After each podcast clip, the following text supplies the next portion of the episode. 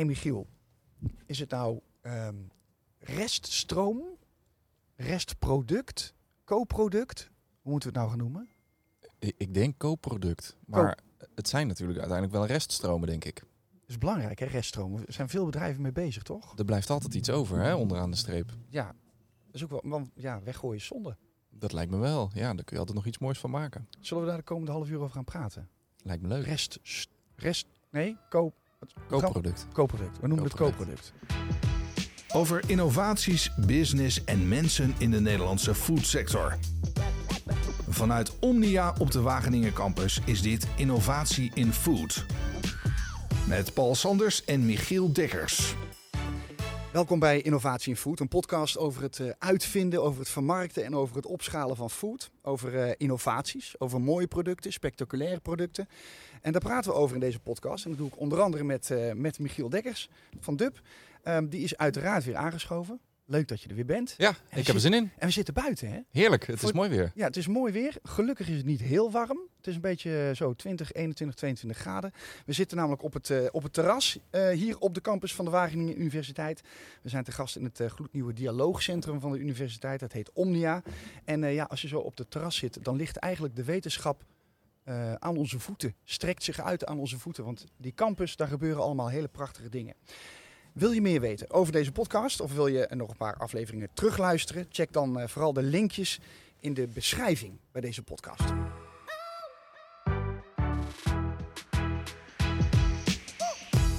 Reststromen. Voor de vaste luisteraar van deze podcast hoef je eigenlijk niet meer uit te leggen wat dat zijn, maar toch even. Het zijn producten die overblijven eigenlijk nadat het primaire product is geproduceerd. Ehm, het simpelste voorbeeld, wat doe je met de aardappelschillen als de aardappel geschild is en de pieper is gekookt? Ehm, is het nou afval? Kun je er nog iets mee? Ehm, nou ja, je kunt er dus heel veel mee. En het bedrijf dat vandaag de gast is in Innovatie in Food is daar dag in en dag uit mee bezig. Niet per se de aardappelschillen, al doen jullie dat eigenlijk ook wel. Hè? Slaat een beetje plat, maar in ieder geval dat is ook een reststroom. Ehm, maar ook vooral met andere reststromen. We gaan vandaag praten met en over de Duiny Groep. Heren, welkom aan tafel. Peter Verduin, Chief Operations Officer van Duiny Groep. Welkom in, eh, in Wageningen. Dankjewel. En Robert van Breda, Chief New Business Officer. Laten we even eerst beginnen bij het, eh, bij het bedrijf zelf. Peter, het bedrijf in één minuut. Laten we beginnen met Duiny. Waar komt die naam vandaan? Die naam Duinie, dat is een samenvoegsel van eh, de, de familienamen Verduin en Van Nierop. En die gecombineerd, dat is Duinie. En dat bedrijf dat is opgericht in 1968 door de heren Verduin en Van Nierop. Eh, de een was heel sterk op, eh, actief op de boer, de andere meer in de industrie. En die twee heren hebben elkaar gevonden. Ja. En tijdens een voetbaltoernooi eh, zochten ze een naam voor, eh, voor het team wat meedeed namens eh, die twee. En dat was eh Duinie. De Verduin en Van eh, Van Nierop gecombineerd. Dus die naam is eigenlijk begonnen in de, in de voet- eh, voetbalkantine. Ja, is niet door een professionele organisatie bedacht. Dat klopt. Het klinkt wel goed. Ja. Ja. En wat, wat, hoe, is, hoe is dat, met wat voor producten is er ooit begonnen, zeg maar? Eh, het waren met name aardappelproducten van de aardappelverwerkingindustrie die net aan het opstarten was. De Avico's, de McCain's van deze wereld.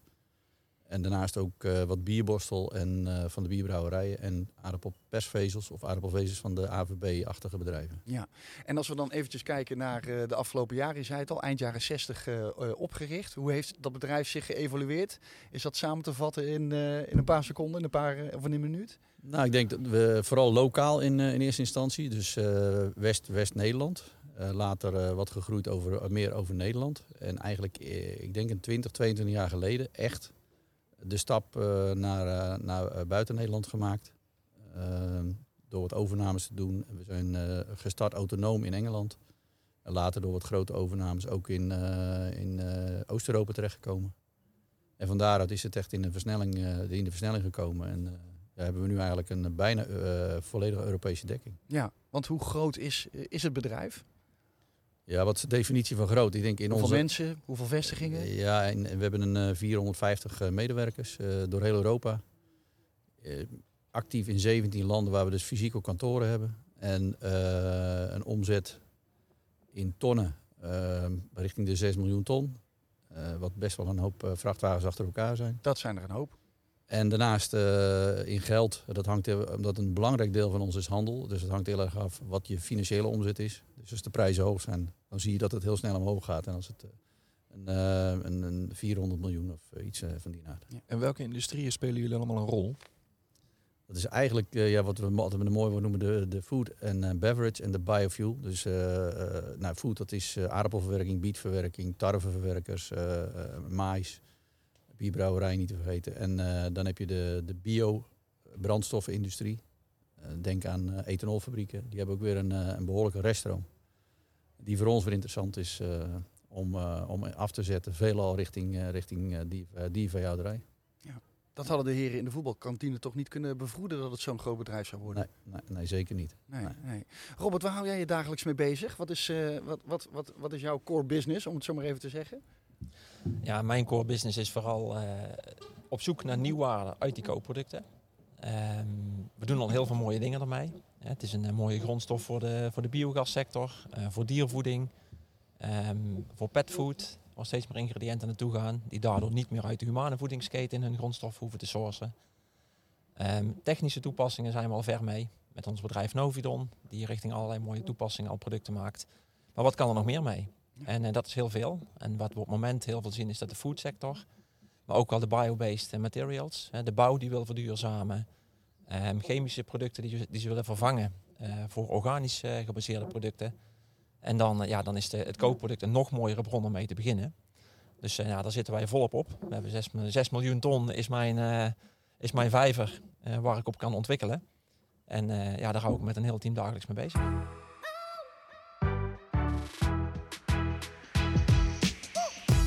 Reststromen. We hebben het even in de, in de introductie er al even over gehad. Eh, Robert, is dat de juiste, correcte term eigenlijk? Welke term moeten wij gebruiken voor dat wat overblijft als het primaire product is gemaakt?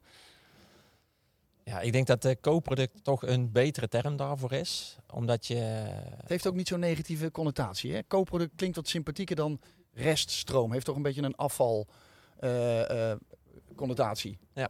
Nou, en, en daarnaast, als we meer willen met die co-producten... en we willen er ook meer waarde aan toevoegen... dan begint vaak al met een stuk extra aandacht... die de producent ervan eh, erop moet vestigen.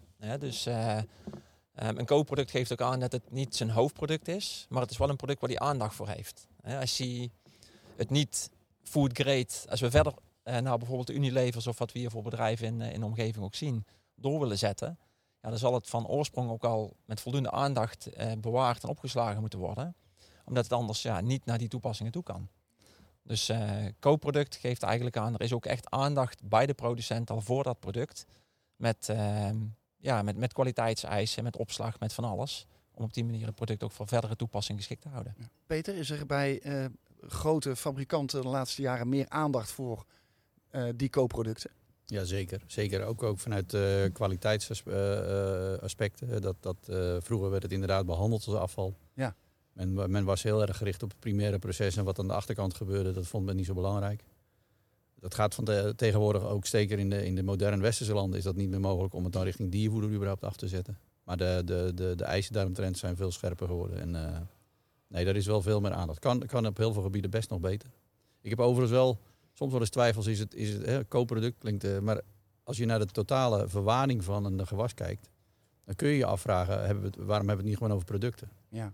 Want, uh, Eigenlijk is co-product ook nog te... Ja, vind ik in sommige gevallen. Nee, dat vind ik in sommige gevallen. Vind ik dat als je kijkt naar, naar, een, naar een aardappel, kun je zeggen, ja, we maken er friet uit. Maar we maken er bijvoorbeeld ook behanglijm uit. We maken er ook uh, producten met, met, met schillen. Dus dat is een beetje een. Uh, we hebben intern ook wel eens discussie over. Ja, hoe, hoe, hoe zet je het product neer? Eh, Vanuit een co-product of vanuit een bijproduct, of vanuit een waste, of net hoe je het noemen wil.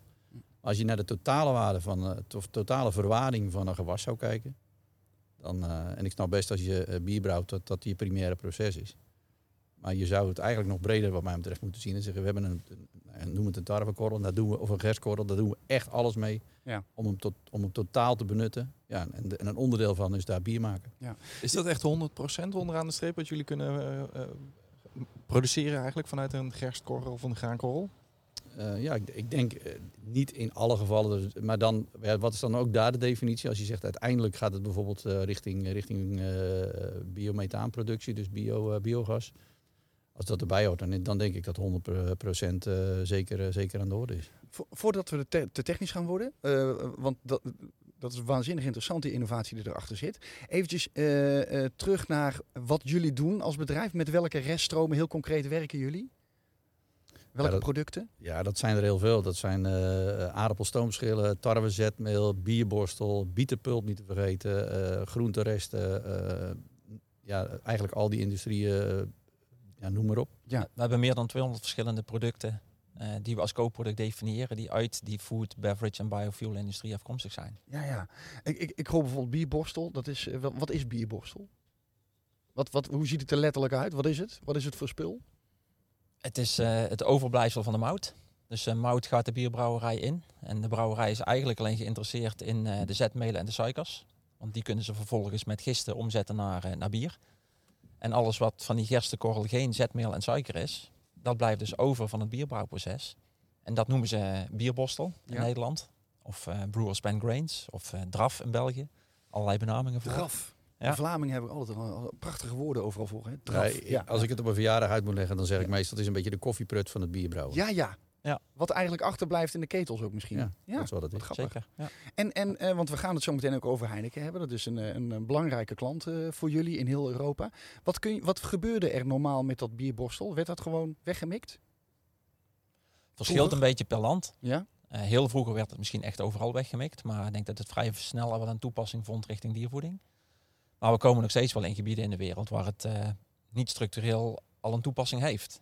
Hè, waar het inderdaad nog gewoon soms op het land wordt uitgereden omdat er geen afnemers voor zijn. Ja. Maar in Europa denk ik dat eh ja, 95%, misschien wel meer, toch wel Nou, toepassing diervoeding in richting de 100% eh, vindt dat zijn weg. Omdat het een heel mooi product is ook. ja. Ja. Want Wat kunnen jullie daarvoor maken Ja, dan? precies. Daar ben ik wel benieuwd. Ja, zeker. Ja, enerzijds is het gewoon een perfect voedingsingrediënt om aan koeien te voeren die daar weer melk of vlees van maken. Hè, wat natuurlijk ook een, eh, een heel duurzame manier is om eh, dieren te voeren. Hè, je, je, je gebruikt het als een lokaal ingrediënt wat van de lokale brouwerij afkomt. En dan breng je naar de lokale boeren die daar dus eh, melk en, eh, en vlees van maken. Dus Over, over, overigens ook aan geiten en aan, eh, aan de schapen. Die Ja, ja, worden ook veelvuldig gevoed Ja. vandaag Ja. de dag. eigenlijk alle, alle herkauwers. Ja, precies. Ehm, maar vervolgens zitten daar nog veel meer mogelijkheden in. Hè? Dus we hebben zes jaar geleden, zeven jaar geleden zijn we met een, een, een een technologisch proces begonnen om bierborstel te, te raffineren, om het eigenlijk te scheiden. En die gescheiden grondstoffen, ja, die bieden dan in één keer weer veel meer toepassingen. Je, je kan de eiwitten die eruit komen, die kan je richting, eh, richting petfood, maar ook richting humane voeding eh, afzetten. Ehm, waarmee je weer gangbaar geteelde eiwitten, eh, bijvoorbeeld soja, kunt vervangen. Kun je een, hele praktische toepassing daar, daarover vertellen? Dus bijvoorbeeld, hè, want je zegt die soja vervangen. Dus Ja. Vleesvervangers, heel eh, hot topic op dit moment natuurlijk. ongelooflijk, ja. Ehm, van alle kanten. Hey, ik denk jullie ook al verschillende podcasts eh, en daarover aan besteed hebben. Eh, maar voor vleesvervangers is het een heel interessante grondstof. Ook die, die kijken weer binnen de plantaardige mogelijkheden. Wat is daar weer meest, de meest duurzame optie met de laagste carbon footprint? En dan zijn ingrediënten uit koopproducten die eigenlijk al hun doel, hun bestemming gehad hebben vanuit het primaire proces. Dan natuurlijk prachtige grondstoffen om een echt enorm ook die carbon footprint eh, te verlagen. Ja, nou heb ik altijd van Michiel geleerd. Een eh, producent wil altijd dat het voorradig is. En dat het altijd steady van kwaliteit is voordat hij er mooie producten van gaat maken. Geldt dat voor eh, dit product, of co-product, we gaan het toch even zo noemen om even die scheiding aan te brengen. Is dat te garanderen dat het er altijd is en dat het goed van kwaliteit is? Ja, daar zit natuurlijk de uitdaging en denk ik ook de perfecte rol voor, voor Dyni. Ehm, de voedingsindustrie die wil inderdaad op eh, spec, eh, op, op volume, op tijd, eh, precies bestellen wanneer hij het nodig heeft om de producten die hij wil gaan maken te kunnen produceren. Terwijl aan de andere kant een bierbrouwer zit die zegt ja, ik brouw bier wanneer er vraag is naar bier. Richting de zomer of richting voetbaltoernooien, et cetera. Dus die produceert geen grondstof of geen bierbostel met bestemming diervoeding of eh, humane voeding. Ja. Dus dat gat ertussenin moet wel overbrugd worden. Die bierbrouwer wil enerzijds moet gewoon iedere dag weg, want mijn brouwerij moet door. Ehm, maar die wil ook wel meerwaarde, wil ook wel onderdeel zijn van die duurzamere keten. Maar die vinden het lastig om die aansluiting richting die voedingsindustrie te maken. En eh Dyni heeft daar de perfecte positie eigenlijk in ge- gevonden en gecreëerd. Eh, door enerzijds die ontzorging richting die bierbrouwerij te garanderen. Maar ook middels het investeren in eh, opwaarderingsprocessen. eh, die ingrediënten geschikt maken, of die, die co-producten eigenlijk geschikt maken voor nieuwe toepassingen. Ja, ja, ja. Waarmee we dus met een stukje voorraad ertussenin ook naar die voedingsindustrie die weer geïnteresseerd is in die grondstof, eh, een stuk garantie kunnen geven op specificatie, op volume, op beschikbaarheid, et cetera.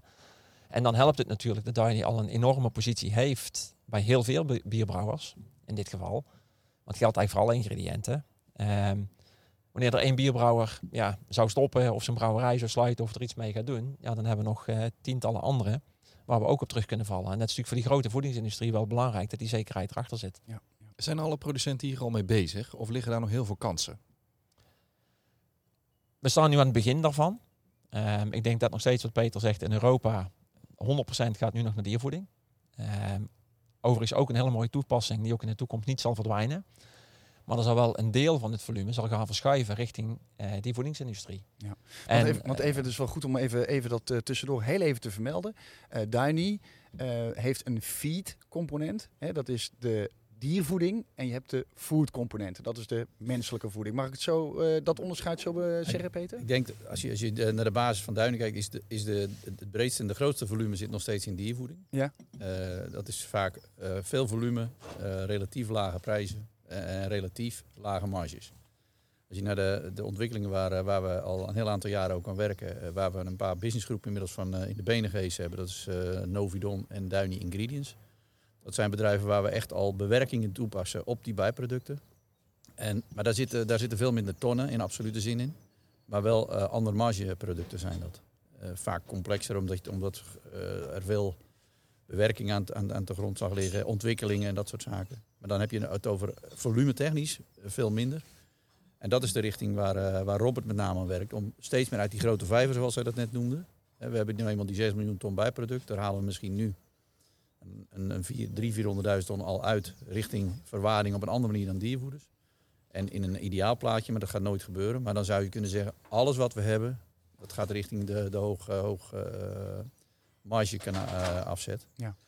Maar wat natuurlijk eigenlijk onzin is, want de, de, dier, de, dier, eh, of de veehouderij gaat, eh, we, eh, we weten dat er heel veel over te doen is, dat dat allemaal te veel en te, maar je zult zien, in, ook, niet, ook buiten Nederland, dat er nog steeds heel veel behoefte is aan, aan dieren en diervoer. Ja. Dus die toepassing is, is extra. Want we- je maakt eigenlijk op een hele efficiënte manier van een, in dit geval van een bijproduct, maak je een, mooi product zoals melk of vlees of wat ook ze zijn mogen.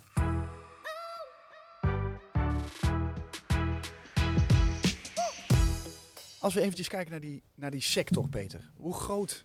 Ik bedoel, ja, dat, dat is een hele brede vraag die ik nu ga stellen. Maar hoe groot is die eh, reststroom slash co-product eh, eh, wereld eigenlijk? Dat, dat moeten miljarden tonnen zijn, toch?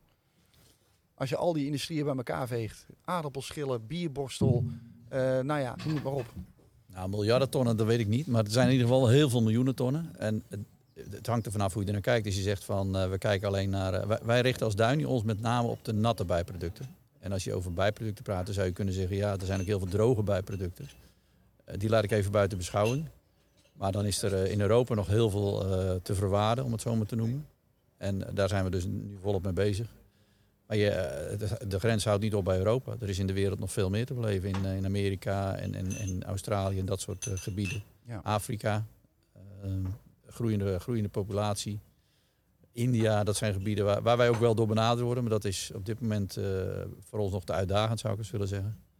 Maar dat zou zeker de toekomst eh, kunnen brengen dat we ook daar eh, onze kennis gaan, gaan toepassen. Laten we het hebben over Heineken. Dat is een grote klant van jullie. Wat doen jullie voor Heineken? Heineken, een grote klant. Heineken is een hele grote en belangrijke partner. En in feite een leverancier van ons. Ja. Dus nou, eigenlijk doen we daar in basis twee dingen. Eén is, eh, daar ben ik eh, zelf eh, vrij druk mee, is eh, het, het opzetten van, eh, van eh, zeg maar het, het, opzetten van de, van de bedrijven die ook in de landen buiten de, de oorspronkelijke landen waar Duini actief was, eh, de borstel op een goede manier te, weg te nemen, de bierborstel en de biergist niet te vergeten, weg te nemen. En die daar op een ordentelijke manier in de markt te zetten. Het eh, goed te regelen op de brouwerij voor eh, in dit geval Heineken. En eh, daarnaast eh, is Heineken een hele belangrijke partner in het, eh, in het project waar Robert heel veel meer over kan vertellen dan ik. Dat is het, het upcyclen van de bierborstel in dit geval. Ja, want daar wordt, daar wordt, iets, mooi, daar wo- wordt iets moois voor gebouwd ook, geloof ik. Hè? Voordat ik daar naartoe ga, nog heel eventjes. ik geloof Heineken heeft 55 brouwerijen in Eh, waar- Om en nabij 55 brouwerijen. Ja. En Maar over, overigens wil ik wel aangeven dat we doen dat voor Heineken. En daar hebben we een bijzonder goede relatie mee. Maar wij beperken ons niet alleen tot Heineken. Nee, Er precies. zitten in heel veel landen, zie je ook dat andere brouwers. Wij werken ook met andere brouwerijgroepen samen. Ja. Maar op dit, op dit gebied hebben we een hele mooie eh, samenwerking eh, met Heineken. Die, ja, die de andere, die andere relaties zeker niet schaadt. Dat vind ik wel belangrijk om te melden. Ik ga even naar Robert. Ik begrijp dat er iets heel moois gerealiseerd gaat worden in Frankrijk. Klopt dat? Ja, klopt. Ehm, dat ook weer in het hele plaatje van co-productverwaarding, waar niet in de breedste zin eh, voor staat. Ehm, Heineken heeft ook een hele grote duurzaamheidsambitie. Eh, zoals heel veel grote industrieën en eigenlijk alle bedrijven mee bezig zijn. Ze moeten 100% circulair worden. Ze moeten af van de fossiele brandstoffen. Ehm, en Heineken heeft ook gekeken van wat zijn nou op dit moment de mogelijkheden voor. Hè. De toekomst biedt wellicht nog veel meer eh, mogelijkheden, maar ze willen nu meters maken. En niet te lang wachten op wat in de toekomst eh, komen gaat. Ehm, en dan is eh, biomassa is een, een mogelijkheid om brouwerijen van de fossiele brandstof af te krijgen. Ehm, je kan biomassa verbranden, genereer je warmte en op die manier kan je ja, fossiele brandstof eh, vermijden. Maar om nu bierborstel als geheel, wat ook gewoon heel veel mooie waardevolle componenten bevat in eiwit, waar nu koeien mee gevoerd worden, ehm, wat ook weer importen van soja van ver weg eh, voorkomt. Het zou zonde zijn om het zomaar in de fik te steken. Om het zomaar in de fik te steken of in een biogasinstallatie Ja. te gooien en het is weg. Ehm, hebben ze gezegd, kan dat niet anders? En daar kwamen eigenlijk twee ontwikkelingen samen. Eh, de ontwikkeling van Downy, die, eh, die zes, zeven jaar geleden gestart is, kunnen we meer waarde halen uit bierborstel. En die aparte ingrediënten vervolgens anders eh, gaan verwaarden. En de duurzaamheidsdoelstelling van Heineken. Die zei van op het moment dat we nu die waardevolle componenten uit die bierborstel halen eerst. En we houden dan een vezel over ja, waar de meeste waardevolle componenten al uit zijn. Nou, dan kunnen we die vezel wellicht gebruiken als biomassa. En daarmee onze brouwerijen van energie gaan voorzien. Ja. Dat is eigenlijk het restproduct van het restproduct. En dat wordt uiteindelijk gebruikt om eh, elektriciteit op te wekken. Of, of in ieder geval eh, als, Warmte. als warmte. Ja, Ja, precies. Ja, je ziet vaak dat eh, elektrisch hebben ze allerlei mogelijkheden. Met zonnepanelen, met windmolens. eh, groene, groene stroom kunnen ze vrij gemakkelijk inkopen. Maar de energiebehoefte op, op echt thermische warmte... die is vaak niet zo makkelijk voorradig en elektrisch ook niet zo makkelijk eh, te organiseren. Dus eh, daarvoor hebben ze voor biomassa gekozen. En eh, inderdaad, het restproduct van het restproduct... van, het, eh, van het bijproduct bierborstel... ehm, wordt daar nu gebruikt eh, als, als start in hun duurzaamheidsstrategie. Ja.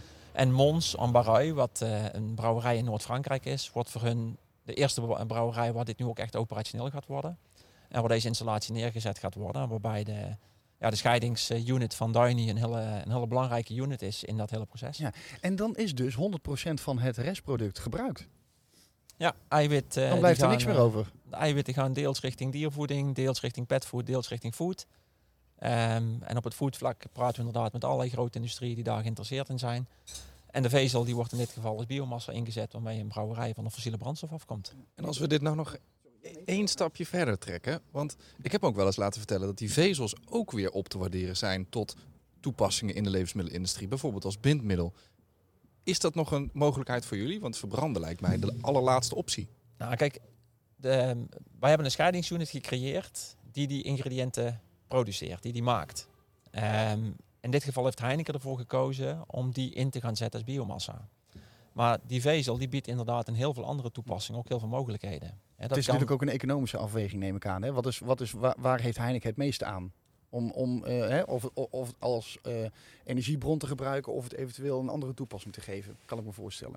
Nou, en je merkt ook dat wereldwijd meer bedrijven zien dat biomassa een oplossing is. Ja. Eh, maar hiermee hebben ze eigenlijk een eigen biomassa. waarmee ze onafhankelijk worden van die biomassa-markt, die wereldwijd ook wel eens onder druk kan komen staan. Als meer bedrijven zich op biomassa willen gaan richten om te verduurzamen. Ja. Maar die, die vezel inderdaad, eh, richting technische toepassingen. Je kan eh, de bouw, die wil ook enorm verduurzamen. Eh, dus we kijken ook naar isolatieplaten, naar, eh, naar allerlei technische toepassingen dus. Maar ook in food. En zeker in West-Europa hebben we veel meer behoefte aan extra vezel in ons dieet dan een extra eiwit.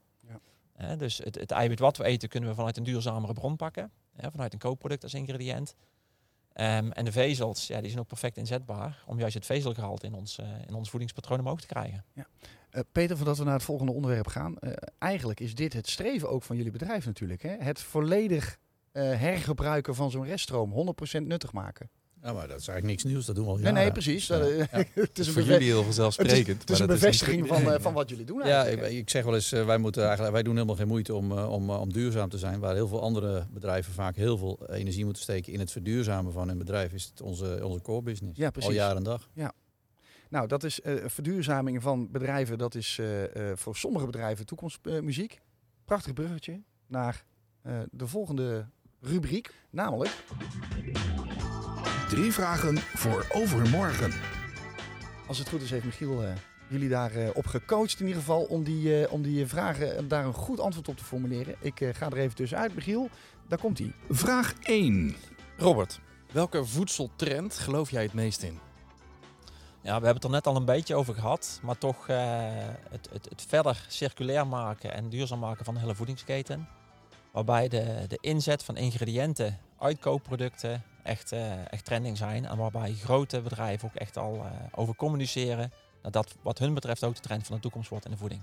Vraag 2. Welke start-up moeten wij in de gaten gaan houden?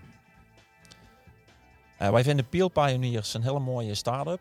Ehm, het is misschien geen start-up meer helemaal te noemen. Ze zijn die fase wellicht net een beetje voorbij. Ehm, maar daar zie je wel dat, dat ze succesvol zijn geworden in, ja, in de drive die ze hebben gehouden om, eh, om door te zetten. En dat is denk ik voor start-ups vaak enorm eh, lastig. Om eh, alle fases door te komen en uiteindelijk ook eh, tot, tot een succesvol businessmodel te komen. En ik denk dat Peel Pioneers daar heel goed mee op weg is. Vraag 3. Peter, deze is voor jou. Als jij minister van Voedsel zou zijn, wat zou jij meteen veranderen? Regelgeving. Regelgeving makkelijker maken. Ik zal een voorbeeld geven. We hebben eh, in, eh, in Nijmegen maken wij eh, op basis van aardappelzetmeel een, een, een voedingszetmeel. Ehm, en de lokale overheid die, die heeft dat heel lang ge- geprobeerd een afvalstroom te blijven noemen. Werkelijk een afvalstroom.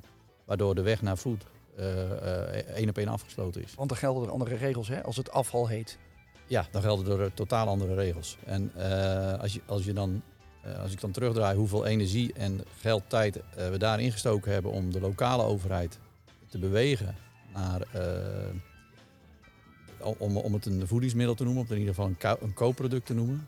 Nou, dat, is, dat heeft denk ik twee jaar geduurd. Wat is, dan, wat is uiteindelijk dan eh, eh, de motivatie van de overheid om daar Nou, dat, niet in mee te gaan? ik, ik wil de lokale overheid niks verwijten. Die houden zich vast aan, aan regelgeving die er gewoon is. En eigenlijk is die niet geharmoniseerd. Die is, eh, er, zijn allerlei eh, mooie verhalen in Den Haag.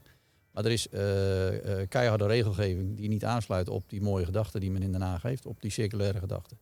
En dit is, dit is een voorbeeld wat we zelf ervaren hebben. Ik kan het niet voor heel veel andere dingen. Maar ik kan me voorstellen dat het in heel veel andere gevallen ook zo is. Dus eigenlijk zijn die regelgevingen lokaal en die ideeën die in Den Haag in de politiek zeg maar, nou ja, die daar genoemd worden, die, die zijn in de praktijk. En een lokale ambtenaar die houdt zich in feite heel strikt genomen aan de regelgeving.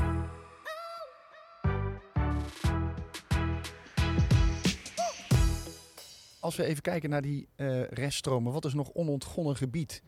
Wat is een reststroom? Eh, eh, Robert, ik zie je een beetje lachen waarvan je denkt, nou daar zou ik mijn tanden wel eens in willen zetten. Nou, ik, ik, wil, ik, wil, ik wil daar wel nou, ik wil er Ja. iets over zeggen, want het is, we hebben het heel erg over Heineken en over Ja. bierborstel Ja. Maar ik denk dat Robert eh, eh, niet verge- eh, moet vergeten te zeggen dat we ook heel veel andere producten, innovaties eh, hebben. Want anders is het net dat we alleen maar een bierborstel Nee, nee, nee, want jullie doen ook eh, eh, zetmeel, jullie doen fruitschillen. eh, nou ja, wat, wat, wat doen jullie allemaal, Robert?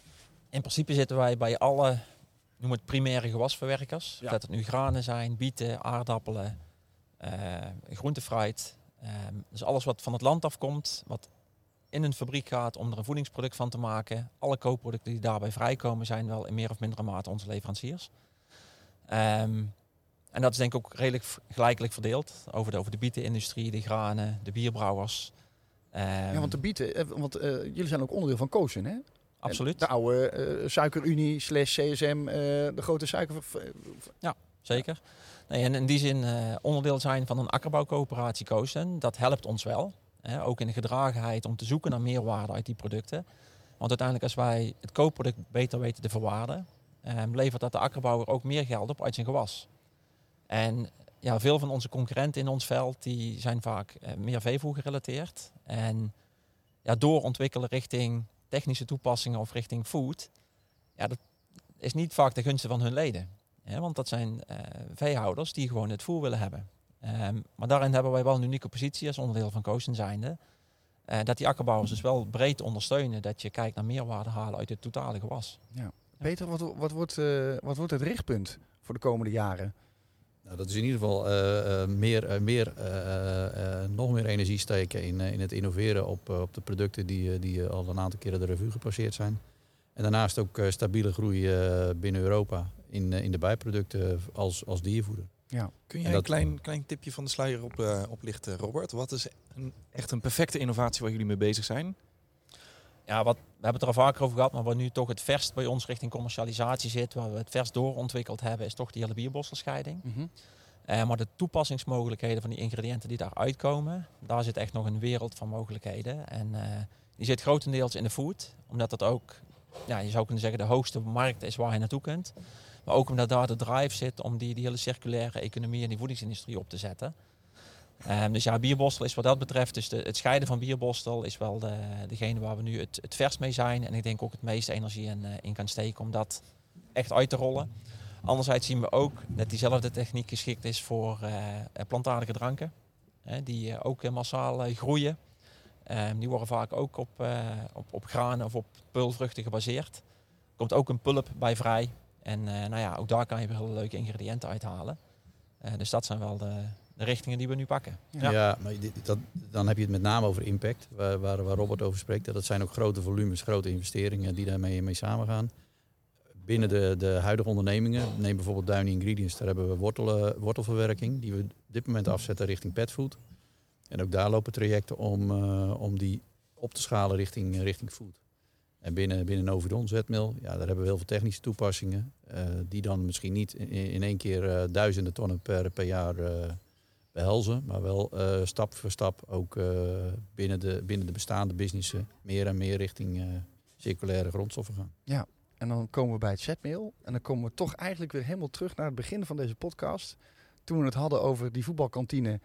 Waar de oprichters van Duiny eh, bij elkaar zaten. En die waren vooral bezig met de schillen en de aardappelschillen. En dan is deze podcast helemaal rond.